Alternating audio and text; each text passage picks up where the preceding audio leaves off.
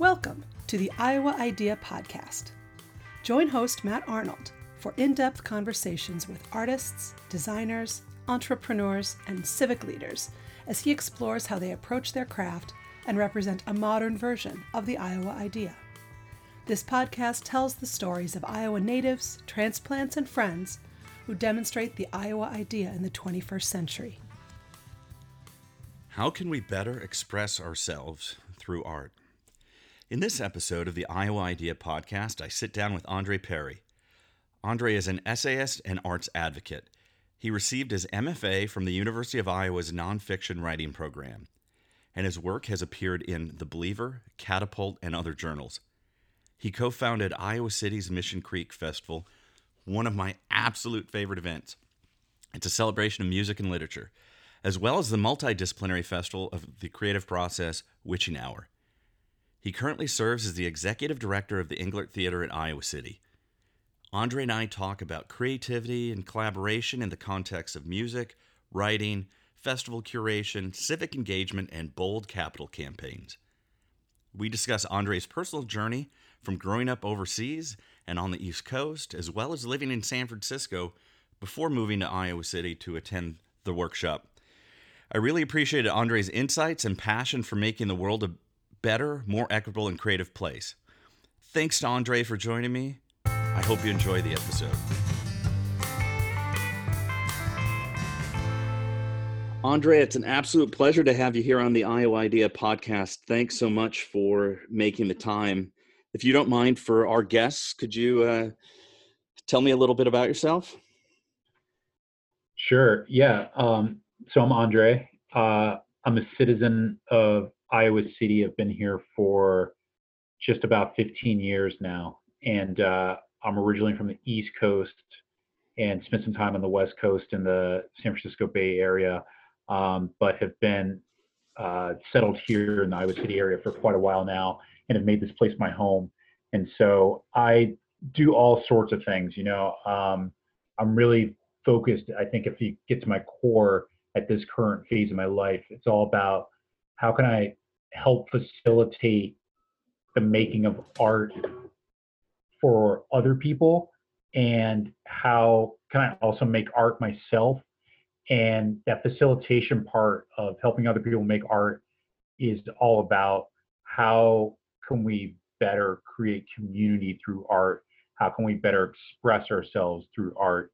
Um, those those are the real themes that are that are driving me uh, for obvious reasons, there's just so many positive effects when we come together as a tighter community, um, especially in times of, of great divide.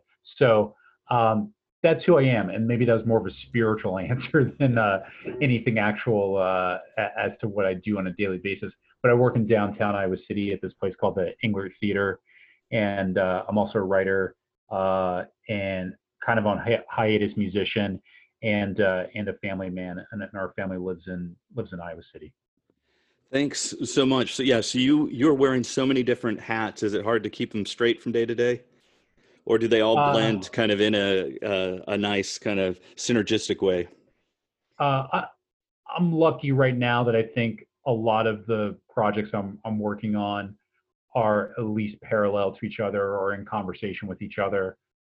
So uh, the split is not so difficult in terms of knowing where I am, eh, but it's uh, sometimes I think the tension comes in when it comes to applying time and energy. And as you know, when you're balancing your family and your work and your other projects, uh, you always got to figure out where the priority is um, and, and, and find a way to make it work. And the priority is always the family. So it's, yep. so it's fighting between everything else. Can you can you uh, tell me kind of early in your personal journey, of your interest in art, and maybe did one come first? Kind of the you know, was it writing? Was it music? Was it you know the festival curation? But what what grabbed your your attention when you were young?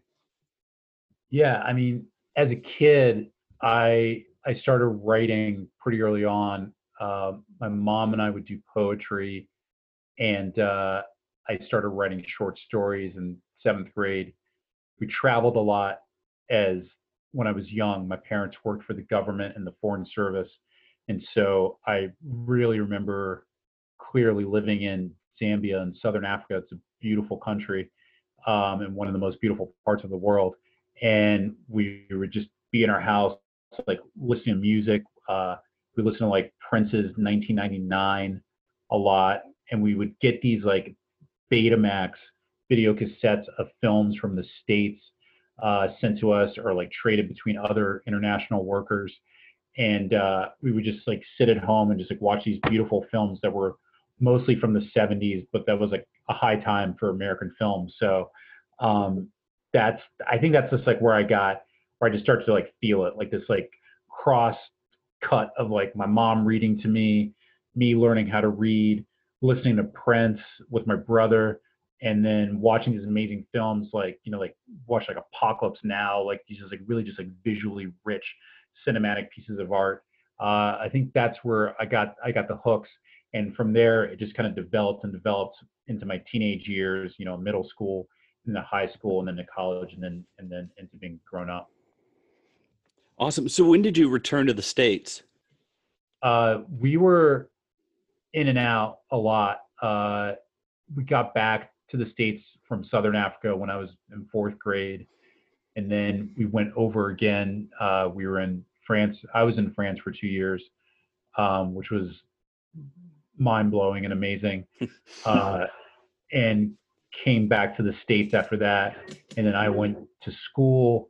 And my parents uh, were over in the Central African Republic for a little while, and then war broke out, as we all know, and they came back, and then we were in Madagascar um, so yeah, it's it's been back and forth, and at some point I was in California, and, and now I'm here.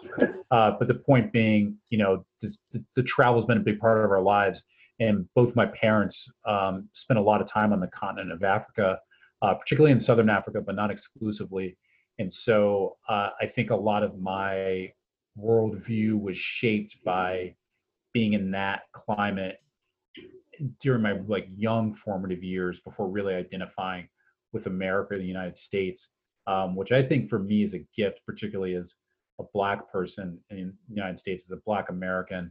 Um, like I, we, we moved to from Zambia to Zimbabwe, and it, I think it was 1983, maybe 19, maybe 1985, and this is just like about five or six years after that country had won its independence from the English descended Rhodesians and so to be in like the mix of a country that was, you know, embracing its freedom, trying to understand who they were as people, and then you've got these Rhodesians who no longer feel English and they've had to give up this land that they colonized. And so there's this wonderful tension there. Um, to just be in that was just like so real, and I think um, just just had such a great effect on me on just the importance of individual and communal freedom and in the importance of or the opportunity of what happens when you can bring two people, one who are oppressed and the oppressor, and the roles have been switched. How can you turn that into a positive outcome? It obviously did not become a positive outcome, uh, and it's still creating problems. Uh, but I don't know. That that's kind of what I think guided me as as a, as a young person was just being in this atmosphere where I was an outsider in understanding what freedom meant.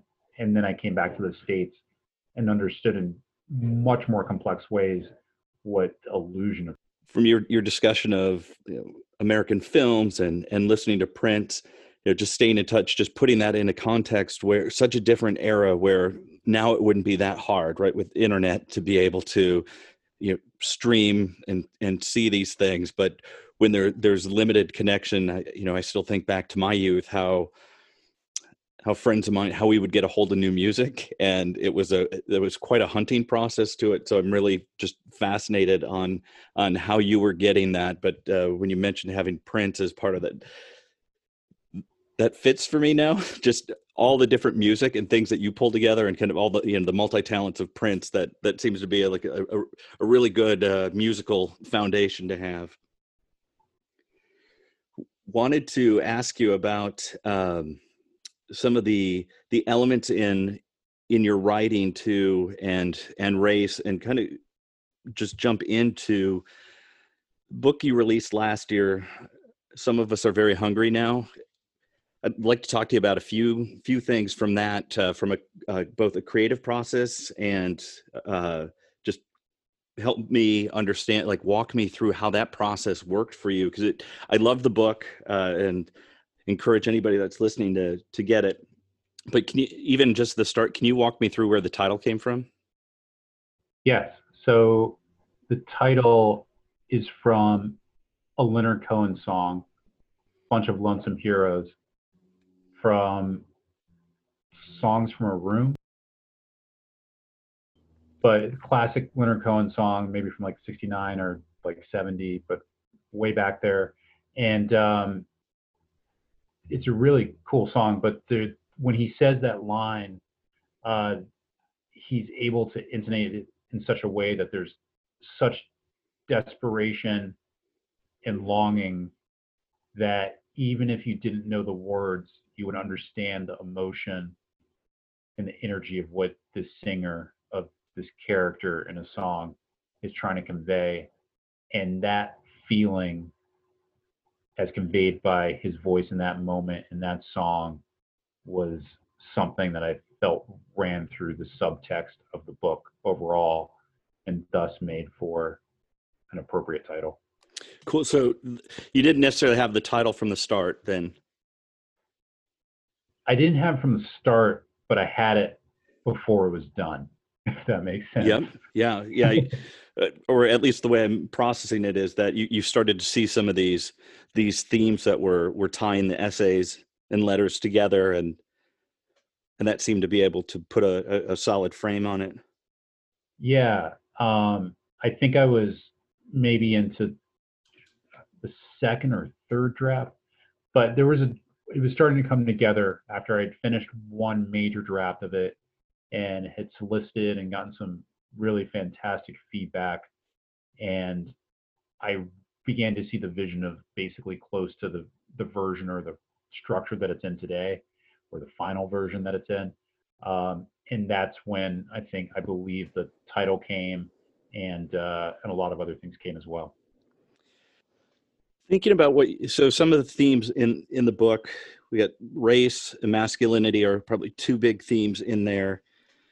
And i'm just wondering about you reflecting on what you produced given that th- this was before a lot of the the current upheaval that we're we're seeing in the country and you know more more emphasis on uh, kind of you know systemic and systematic racism and also things of toxic masculinity it it it seems like you were hitting on some really important themes that are only getting reinforced now but i'm curious on how if if you're even reflecting on on what you did or as an artist once you do something is that behind you but just kind of curious on how the current state might even be shaping or reshaping your reflection on on the book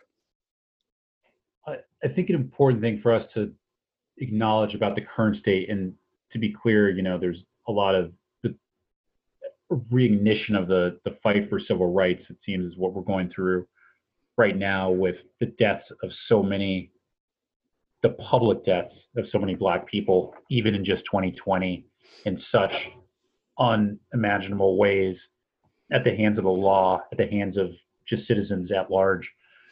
Um, that's what we're going through at the same time, that is totally in line with everything that's been happening for mm-hmm. hundreds of years. So it's not as if George Floyd video goes live and protests occur, an awakening occurs for different people from different perspectives. It's not as if that was new. That is just a repeat. You know, it's literally the same behavior or the same oppression occurring and it's just visible in a different way. And as a friend of mine put it it was just maybe so inarguable the just the visual of his murder and his death that it made it difficult for people to have any questions. But at the same time uh, it's a failure of us overall as a culture to not understand that this is this has been the life of black people and people of color in this country for forever, you know, since before it was a country. And so I don't know, it's difficult. Yes, you know, like yeah, it's a moment and it's an important moment and we have to find as much justice, as much equality and as much equity in the moment as we can, but not for a second pretend as if this moment is day one right. when it's like we're hundreds years in the in, in, into this battle right? So yeah i don't know. I don't know if yeah. where that so one of the, one of the things that i was thinking about too with with with your book in this moment as as you said I, I feel like you know a couple other places that i've seen it's it's not that the the system or the behavior is new. The the, the novel thing is that the cameras are on right? That because even even thinking about you know george floyd as as something very public if that wasn't recorded by somebody even if we backed up 15 years where everybody's not carrying a phone with a camera in their pocket how much might we not see and how much don't we see still but that's that was an you know an, an important thing too. It's just as you said it's been going on for it's not new it's not day one so i appreciate that. Uh, I might, one of the oh go ahead. I might even argue that the camera has been on. I mean all of us most of us grew up with some sort of visual record of the civil rights movement you know, and maybe some of the pictures that we carry in our voice or carry in our heads are folks like John Lewis or folks like Dr. King at, you know, on the mall in Washington. Uh, but we also carry the picture of Emmett Till in a casket. We carry the picture of innumerable photos of literally people watching lynchings you know, across the country.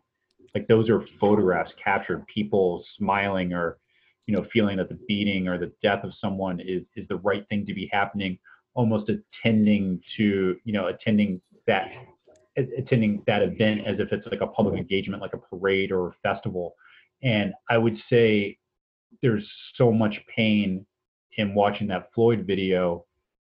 And there's, I would say, equal amounts of pain that we've seen before in photographs and videos that carried from you know you know 60 70 years ago. So and it goes on before that. So i yeah I, I understand that something has sparked us in this moment at this time. You know how much does the pandemic have to do with it? I don't know. I'm sure someone will write and people will study this when you and i are a little bit older.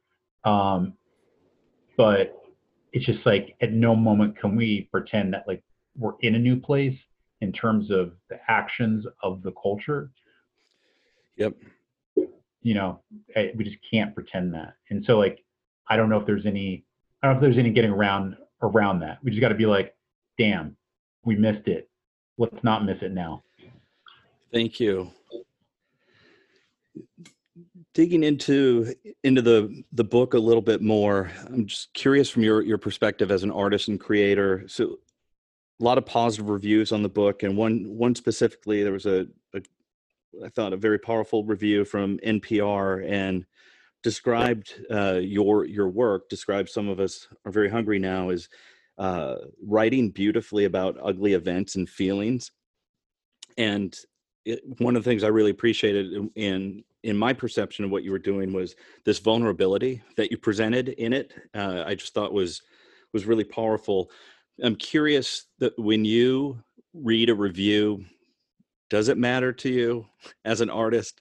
I imagine as a human that like it's always nice to have good feedback but uh, as an artist or creator do you do you care that much about about reviews or press before the book came out, a writer friend of mine who's much more famous yeah. uh, had sent some notes about how to deal with putting out a book, and uh, they one of the things they had included was just like never read your reviews, like never go to Amazon or like Goodreads or any of the things that exist. Like it, like they basically were like nothing good can come out of it. like you think you think it can. Um, but despite that, I have, you know, been aware of some of the reviews that have come through and and publishers been kind enough to, you know, kind of ping me when they see something good. Uh, so it's it's always great, I think, if you feel seen in a review, whether it's critical or you know really positive about the reaction to the book, but if the writer and the reviewer really if you really feel like they're engaging in a conversation with your work, that's like the best you can get. And obviously, it's probably even better if they're like, I I am having a conversation with this work, and I like that conversation that I'm having. That that does feel good. I mean, there's no way around it. But just writers who like really, or you know, reviewers slash writers who really think about your work, like that's good because even when it's critical, it can also spark a conversation in me as the writer, as the artist, and affect how I'm thinking about the text in hand and, and, and future texts. Thanks. Want to dive into some other other roles or hats that you're wearing. So you you kind of said, uh, and forgive me, I, at the beginning, I think you said kind of on a hiatus as a musician. But how did you get into music? Um, well, we can go back to the Prince 1999 record right. and, and start there. Uh, just been so deep into music my whole life as a, as a passionate listener and I think a critical listener. Um, very interested from a lyrical as well as like a textural and atmospheric standpoint. I just kind of love it all. Um, in terms of playing music, uh, I think I really started to think about doing it when I was wrapping up college. And then when I moved to San Francisco in 2000, uh, that's where I went all the way in and and really started playing uh, and and just got involved in a bunch of different bands and just kind of went from there. So there there was something like really really important to me. I think I always as I got older I, I knew that I really wanted to play in a band because there's something about that collaboration with a few other people toward the act of creating something that might be engaged in by another set of people uh, that's really interesting. And just the idea of making a record was really important to me. The idea of like writing songs, learning the songs, arranging the songs for recording, and actually pressing them, you know, to tape or to the digital sphere. So that that was with me, and and and I pursued it, and and I got it, and I've been getting it, and uh, I just happen to be on a little bit of hiatus right now as I um, put a lot of focus in the last, you know, 15 months or so in, into, into the book project. What's your uh, instrument of choice? Uh, I most frequently play the keyboards, and that's where I think I've been seen live playing shows the most. Uh, I used to be, when I was much younger, like really deep into exploring all sorts of synthesizers and just really getting into the weirdness of sounds that could be made with keyboards and synths. Uh, lots of pedals as I got older, I think I really wanted to simplify a little bit. Um, I also play guitar uh, much more as a, a, writing instrument than than a performative one uh, in a live setting. And so, yeah, and, and drum machines and stuff like that. I've been in, I've been in different bands that have necessitated different sorts of focuses on instruments. Uh, my most enduring project is this band called The Lonely Hearts, which is kind of like a post-apocalyptic or dystopian folk band, uh, which deals a lot with songwriting, a lot with texture. Um, but that's been maybe more simple on the instrumentation front. But the band before that, Datagun, um, was was way into like the exploration of the weirdest and uh, uh, most out there available textures at our fingertips. As a musician during time of pandemic, are, are you finding uh, go-to albums like from your past to to provide comfort or are you continuing to explore listening to new voices? It's always both and it depends which device is in play. Um, if i'm listening to a record you know i tend to i think listen to things that are from the archive. Um, and if i'm listening I, I use Tidal my streaming service. If i'm listening to Tidal it tends to be much newer material um, and so I usually find a good balance between those two those two worlds. There's I think it's a real different process. Like sitting and listening to a record, especially if you're a parent, you know, and you you, you really only might get one side, right, of piece before you're pulled off into a different direction. So I really like that because I'm like, all right, like let's see what let's see what's happening with the 17 minutes of, of this album or this 20 minutes of this album and that's all I have for today, you know, like, and, and I'll, and I'll come back to it another time. Um, whereas like where, where, when I'm streaming music, I'm usually like working on something. I'm at my laptop or, you know, computer and, and doing stuff so I can get a little bit deeper and, and can listen to much, many more tracks than, than one side of a record. Um, but yeah, I'm, I'm always looking for new stuff. Uh, I mean, that digs into part of my job is, you know, I, I program a lot or work with programming teams. And so I'm just like always listening to music and new tracks um, from a professional angle in terms of just understanding what's in the field, um, but also balancing that with just trying to understand new sounds and, and what people are up to and, and hear how they're expressing. Thanks. Digging in a little bit on uh, kind of the collaboration, you know, when in band projects, what is it that uh, I don't know, either inspires you or that you enjoy about that that type of collaboration where writing might seem like more of a an individual or kind of solo uh, practice? I know you, there's still collaboration with you know publishers and editors to to get that piece out in the public, but what is it that you like about collaborating in a band setting? Well, I think the question of a band is, especially if you're really sharing songwriting or really working closely together, is is even if you have a real distinct aesthetic perspective and voice, you wonder if it's worth the pain intention of working with friends or not friends to make something that's potentially going to be better than what you would do on your own and different and to open up a new world in what you can do on your own. Uh, that's the allure of music collaboration for me is like what happens when you get different aesthetic voices in the room. And to me, there's got to be a balance of empathy between all the players in the room, as well as a little bit of tension because you know you'll write things and everyone's got to let something go at some point, which is really difficult when you're composing songs or or or different movements of a piece. But you hope you get through that moment of tension and then you play a show or you put something down on on tape and you're like, wow, like actually that collaboration created something way better than I would have ever done on my own.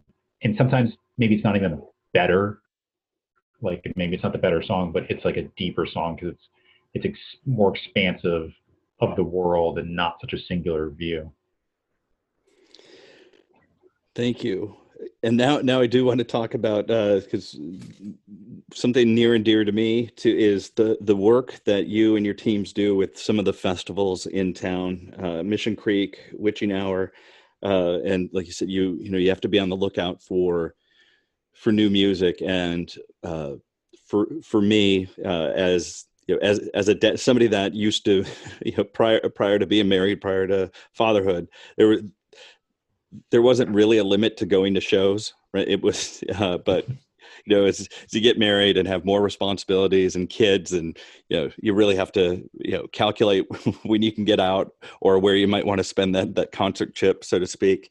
Um, so one of the things that's been super valuable to me uh, with uh, mission creek is i just think it's a beautifully curated festival and it for me it's like this mark of quality. It's like okay i haven't heard of that band but let me go dig in. And it's been super helpful for me on the the exploring side of music for myself. Do you mind walking me through what what it looks like to to to curate and bring to bear you know here's the artist we're going with here's what we're looking for here's how we got to get schedules lined up. But if you don't mind walking me through that process a little bit of both both selection and then actually you know kind of bringing a, a, an incredible festival together. Sure. I mean, I can talk about what it was like before the pandemic, and maybe I, I can come on in a year and tell you what it was like. I know, I know, it's such a sore area too, right? I mean, and and and we can dig into that too, just with Yeah, and I do want to talk to you about that as well because you know one of the things I'm noticing during pandemic is eh, people are finding solace and refuge in the arts, and the hardest thing for me is just where where are those public spaces and collaboration spaces going to going to be? Um, so i don't know if you want to switch gears and talk more about the kind of the pressing needs or kind of walk through when it's when it's not a pandemic how you guys are able to to to curate and pull off a festival. Well here's what mission creek looked like in the before times. Uh, not unlike a band. Uh, it's a pretty collaborative process in terms of there being a programming team and uh, I've increasingly been trying to get myself a little bit further out of the center or out of the middle of the room in terms of booking it. But there's a lot of different tastes that come into it, uh, and our our team for the last few years included um, Chris Wiersma, who is one of our producers and uh, runs the Feed Me Weird Things series, and many years ago was the manager of Picador, which is now Gabe's and has like a real deep ear for, I think, less heard music, for the avant garde, for experimental, um, but also for um, really interesting music that's crossing over to to bigger audiences. And you know, he was bringing one vibe or several vibes. Uh, there's me, who I think is, you know, very much into a lot of things that fall under independent music, whether it's rock or rap or electronic music or something else. Um, and maybe sometimes I'm lean to the more popular, and sometimes I lean to like the truly avant-garde. Uh, and then Brian Johannesson, who works for Dead Coast uh, Presents and has done a lot of stuff with Big Grove, you know, brings more of like I think like a songwriter and I hate hate to use it in this sense, but like maybe Americana or more Nashville influenced uh, styles of music. And then Rachel Yoder, sort of literary director for several years. And, you know, she mainly was focused on the literary side of things, but also we were, we were all in conversation. So we all kind of affected each other as we thought about the, the full slate of a program that we do. And the person who's been kind of coming up is uh, is a woman named Savannah Lane who just graduated from the UI she was uh, the director of Scope and and their talent buyer for several years, and so um, she's been bringing in just like a different sort of voice as well. And so all of us are just trying to like be part of a conversation that gets us to a lineup that represents the values of the festival, which are to celebrate and recognize independent voices from across the spectrum. Uh, and independent voices can be artists who have really just been doing their thing for several years and maybe are even famous, but they've always been doing their thing. Um, or it could be um, artists who are generally marginalized either because of discriminatory practices, you know, folks from uh, the black scene or people of color, people from the queer scenes. Like we we want to make sure that there's a space in our community for all of the voices that might not get captured through all the other programming that's that's going down. So I know that was long-winded and maybe a little bit rambly, but that's generally how it goes down. And then, I, I more specific. yeah, I'm, and then I'm curious too is how do you how do you make the selections too? So you, I, I imagine that you know people are bringing all these these different perspectives for a very rich festival, and then how do you how do you make some of the choices? I imagine some might just be even like you know reaching out and and an artist schedule, you know, just just a bare pragmatic thing like that. But how do you make the decisions then? Who who ultimately ends up on the lineup? Yeah, there's some structural guidelines that I think help. You know, so it's not just like this big abyss. Um, you know, there's the length of the festival, the number of days, there's the venues that we're engaged with, and just like to some degree the number of slots are available. So that's actually very helpful. Um, and there's money. You know, there's a limited budget, so like that's also helpful.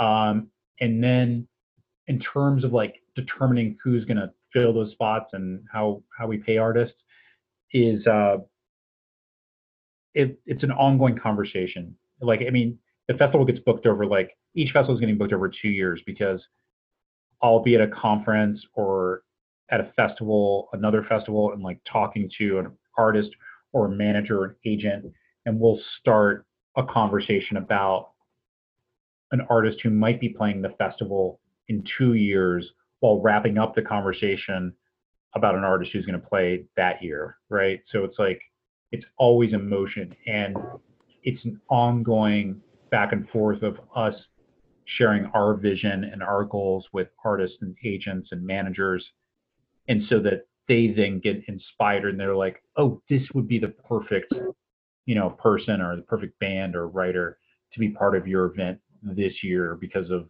the wavelength that they're on and where you guys are going. And so we're it's like really managing the relationship between the artist and, the, and, and their representation so they understand where we are.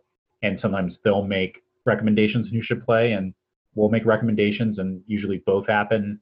And at some point you start committing to a couple things you know like saying we're signing the contract.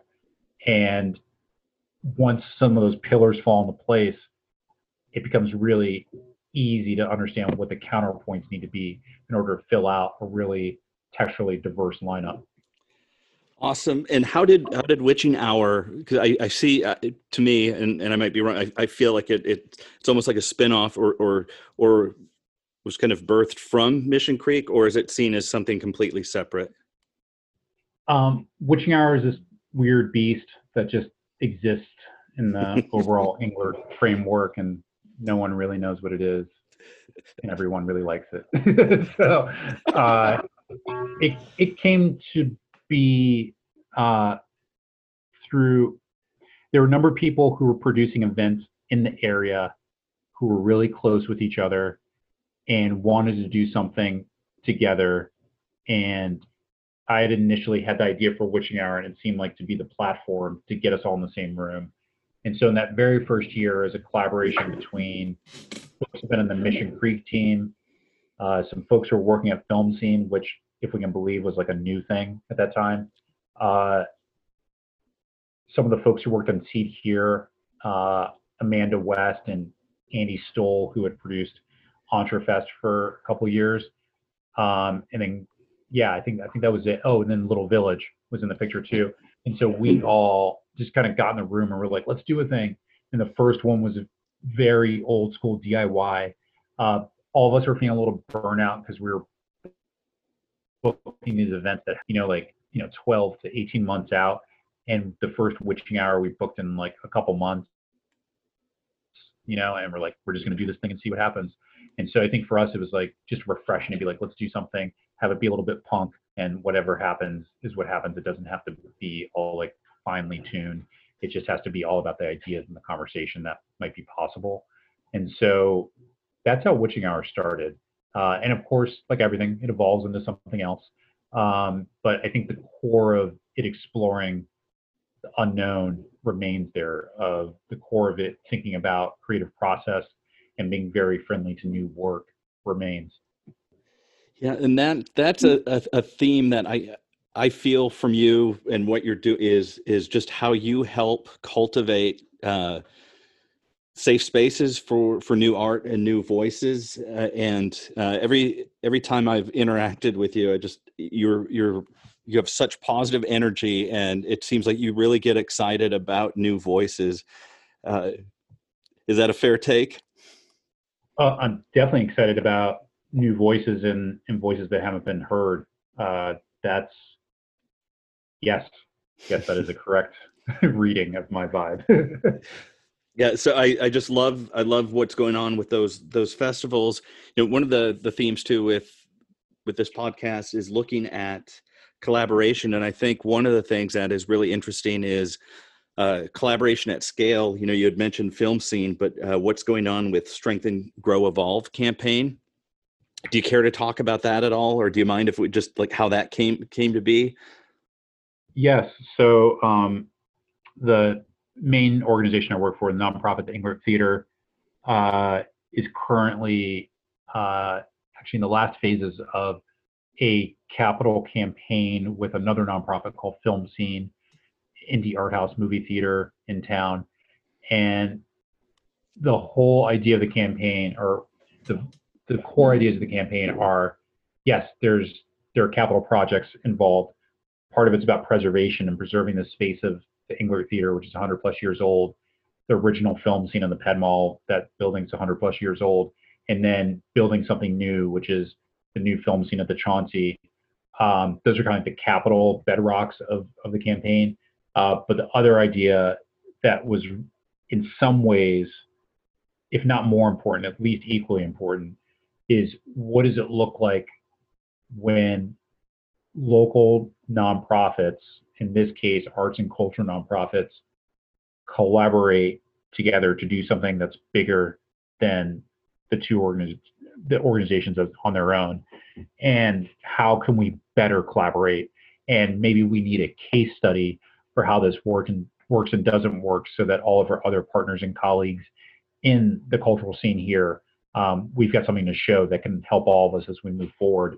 Uh, and and in, we were thinking about this like four years, five years ago, but now it's like even more pertinent as we're going through uh, health and economic crisis, right, in the, in the country and in our community. So, um, yeah, I mean that's that's what Strengthen Grow Evolve is. It's it, it's all about working together to see if you can do something better than you would do on your own. And uh, I think so far we have. And one of the visions behind the campaign is this idea that Iowa City is the greatest small city for the arts in America, um, which is obviously on some levels just like a ridiculous claim. But it's not like we were looking for a medal. It was more what kind of thing can like help bring us together rather than divide us. And I, I'm not even speaking for the organizations, maybe I'm speaking for myself, which is I'm really interested in what happens when Iowa City's working with Public Space One and Riverside and Summer of the Arts and UNESCO, City of Lit, Englert film scene all together as these as these entities that have been around and then starting to bring in these voices like the work that Fred and his crew are doing at Dream City, you know, into the yep. picture. Um, what happens when we're on the same wavelength? Doesn't mean we need to do everything the same, and doesn't mean we have to do everything together. But to understand that you know, we might be able to do more, meet more of our mission if we're if we're seen as a family rather than just kind of out here hustling on our own. Yeah, I love it. Uh, I know just uh, on the on the business side, for me, just seeing a lot of uh, a need for increased collaboration at scale and kind of loosely connected networks. Uh, because if you get too too dug in, basically into a rut on what you believe you are, right, it's hard it's hard to advance and ne- needing to collaborate. And so that's one of the things I love about bringing bringing some of the different art elements together. And some of the ways I'm thinking about going back to music is almost it's it's like different genres. And when you get some some really good genre crossing stuff, how much you know new things can can emerge. And I love I love that you're you're having that conversation. You're doing and putting in the hard work to make that happen. Uh, want to want to ask you about uh, though the hell that we're in or may, maybe I'm just poking at an open wound. Uh, how how are things right now in in kind of time of you know pandemic and save our stages movement? Um, it's certainly real uh, across the board. You know, when I go to work every day, you know, there's a, there's a lot of challenge at the. There's a lot of challenge with arts orgs in our just our city and then our whole state and then the whole country. Mm-hmm. Um, and then there's just a lot of pain in a number of other industries. You know, it's just like I, I don't think in my lifetime I've seen such like a pan economic and health effect at the same time, hitting so many different uh, parts of our of our of our communities. Um, so yeah, it's it's real. Like uh, you know, when I think about the Englert from a numbers perspective, you know, we lost, you know, about $400,000 of earned revenue just from March to June, just because we didn't have shows, which is part of our model. And we're going to lose, you know, that much as we go into the fall. And so you take a really small organization, which is $1.9 million annual budget, and you take, you shave off a million bucks from it, or, you know, like it right. puts you in a real, puts you in a, in a new place, right? Uh, so that's just like the reality. And I don't say that to like complain or anything. I'm just like, that's where we're at. And and so it's forcing us to kind of work on multiple levels. And here are the different levels. You know, one of them is how do you maintain what you've got just to get through like next week and then how do you think about the future and the need for working capital to getting to the other side of this which for our industry could be like 2022 so it's like okay like we got to get to march or q2 2022 like what needs to happen between now and then in terms of the organization and, and the capital that we have access or don't have access to so big questions and then on the third part it's okay you have staked the claim that you're in theory, in quotes, an important venue and an important organization for stewarding public engagement in Iowa City area. However, you cannot have public engagements right now. So how do you meet the core tenets of your mission in a totally different space? Um, the core of our mission is to inspire and activate positive community growth. So it's also forcing us to relearn all of our skills and still deliver that mission to our community in a time when we're also dealing with these other challenges and problems, which is both terrifying and a fantastic opportunity because if we do that well, what we're going to see is that we've we're doing all, all this other sorts of programming. At some point, the other stuff that we see comes comes back online, and at that point, we have to decide what is the hybrid organization that we've now become because we've been able to focus in on new avenues that if it was just a regular year and we were just having shows all the time, we wouldn't have time to be thinking about this stuff. Like, or you know, I wouldn't stop because I'd just be like, oh, like we, the festival's about to kick off. Oh, like we've got all these shows next week. Um, so we've been forced to think creatively, and that's good, even though it's happening in a really like difficult time. Uh, to, just so we don't lose sight, you know, as a staff and as a board, you know, we think about the key things, which are we want to preserve the organization and the facility, right? You know, part of our job is to be the stewards of this historic theater that's downtown, regardless of what the Englert does from a programming perspective. We just got to keep this historic property in Iowa City. We have to figure out how to deliver our mission to bring joy, to bring inclusivity to our community, because despite being in a health crisis and an economic crisis, Iowa City is also in a cultural crisis where there's a big divide between the vision of what it wants to be as an inclusive town and what it actually is. And so, like, part of that's our work. And we feel we can help achieve that via our mission. And then the third piece is how do we just sustain the people who give so much to keeping the Englert alive? You know, that's the staff. Um, so those are kind of our guiding lights that, that that we think about when we're either in a real long term or what are we going to do tomorrow discussion. And we're we're in a what are we going to do tomorrow discussion because some of our fate is tied to decisions made by the federal government. Uh, not to suggest that we expect anything from the federal government, but right. what they decide will give us really important information on what steps we take next. Did the uh, the the podcast best show ever? Did that come out of new things that we could do, or was that already uh, in in the works before the pandemic? that most certainly came out of the pandemic uh, and being forced to create new things. You know, um, the first thing we did is because you know we we shut down in early mid March and then we canceled Mission Creek, which at the time was like, I mean, it was clear. We're like, yeah, we got to cancel this, and we're also like, this is, I can't believe we're canceling Mission Creek, and now we're like, oh, like that seems so pedestrian now. we're like right, right. but uh,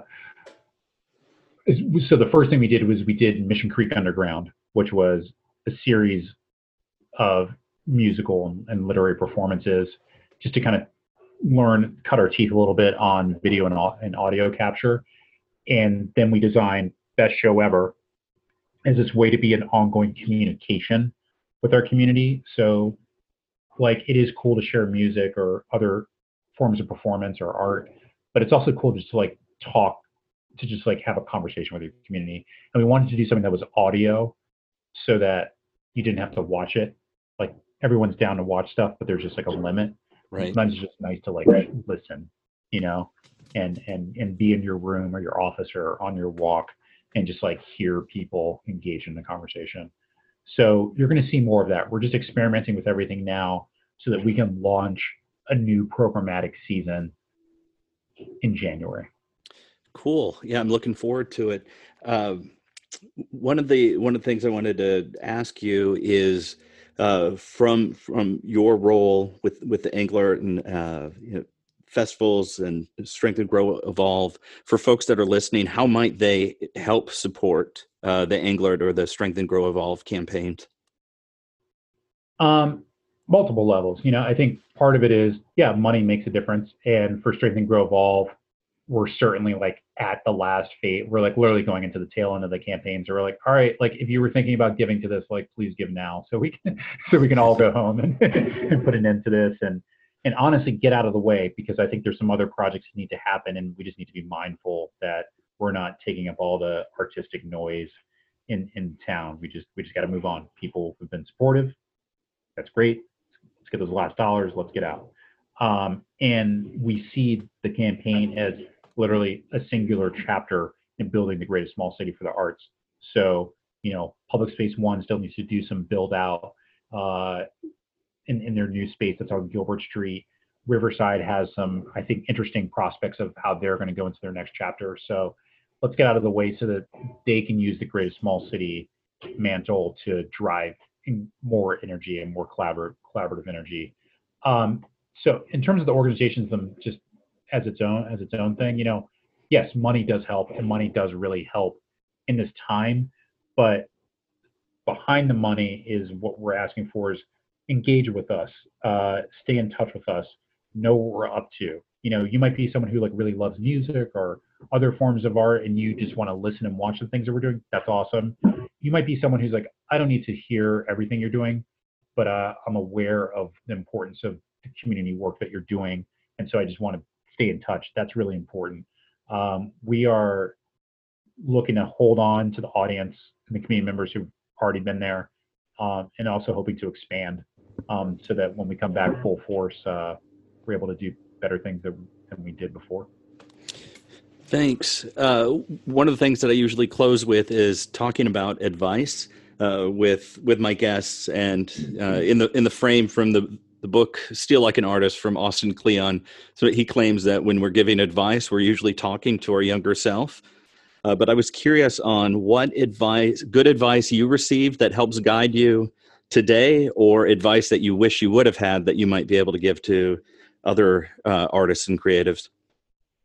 Um, well, I think, you know, I might have a more canned answer for this in any other time but this is not any other time. We are in these times, and it's, right. it's so intense.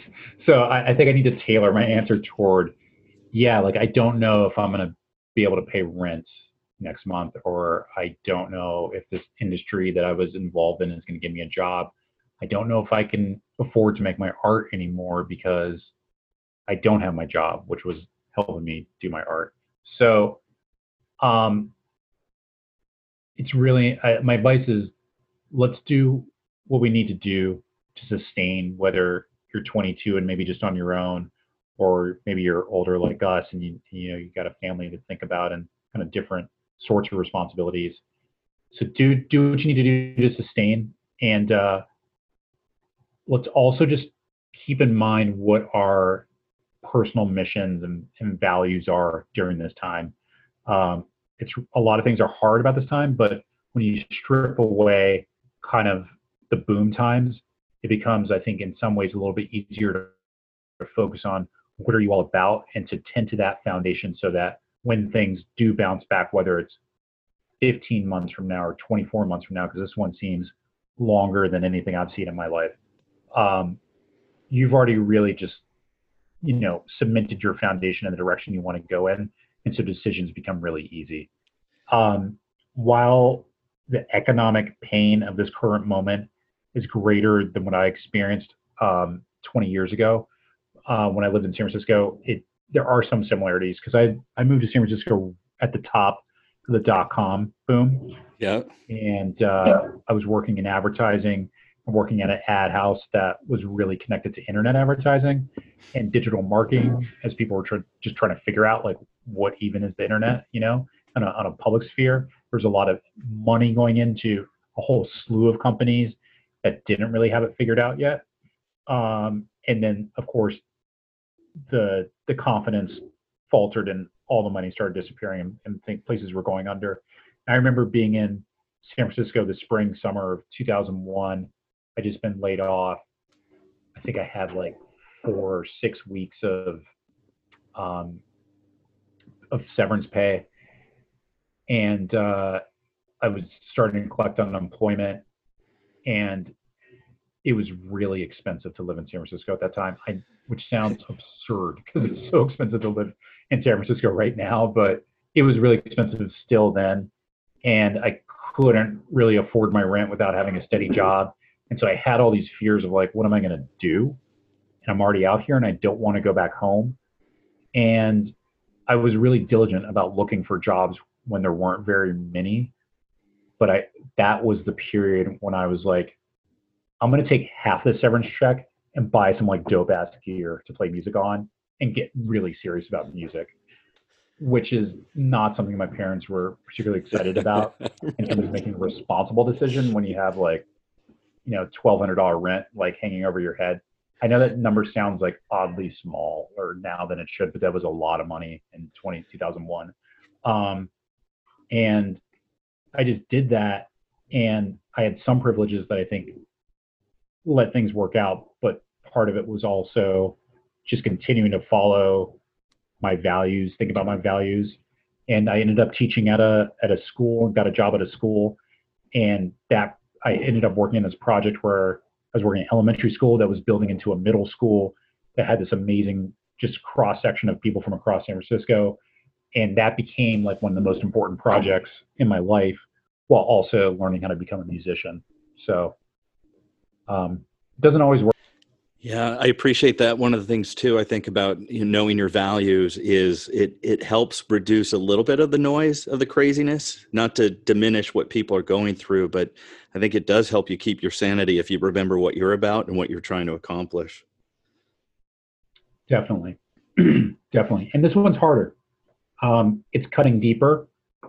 Mm-hmm. You know, if I'd if I'd had to leave the Bay Area, there were jobs elsewhere you know and like this is just cutting across so many industries and such a great geography not just within our country across the world that opportunities are slimmer and in between that recession which was also punctuated by another one in the middle mm-hmm. you know it's become harder to live like a baseline life in america like i'm only like 42. What, or depending how you look at it, I'm 42. Wow. Or I'm only 42. and like even within that 20 years, which went by really quickly from being a college graduate to being like a middle-aged person, so much has been stripped away from the possibility of thriving in America. And it gets worse if you're black or brown it gets worse if you like started out with a lot less to begin with. You know, like it's just like mm-hmm.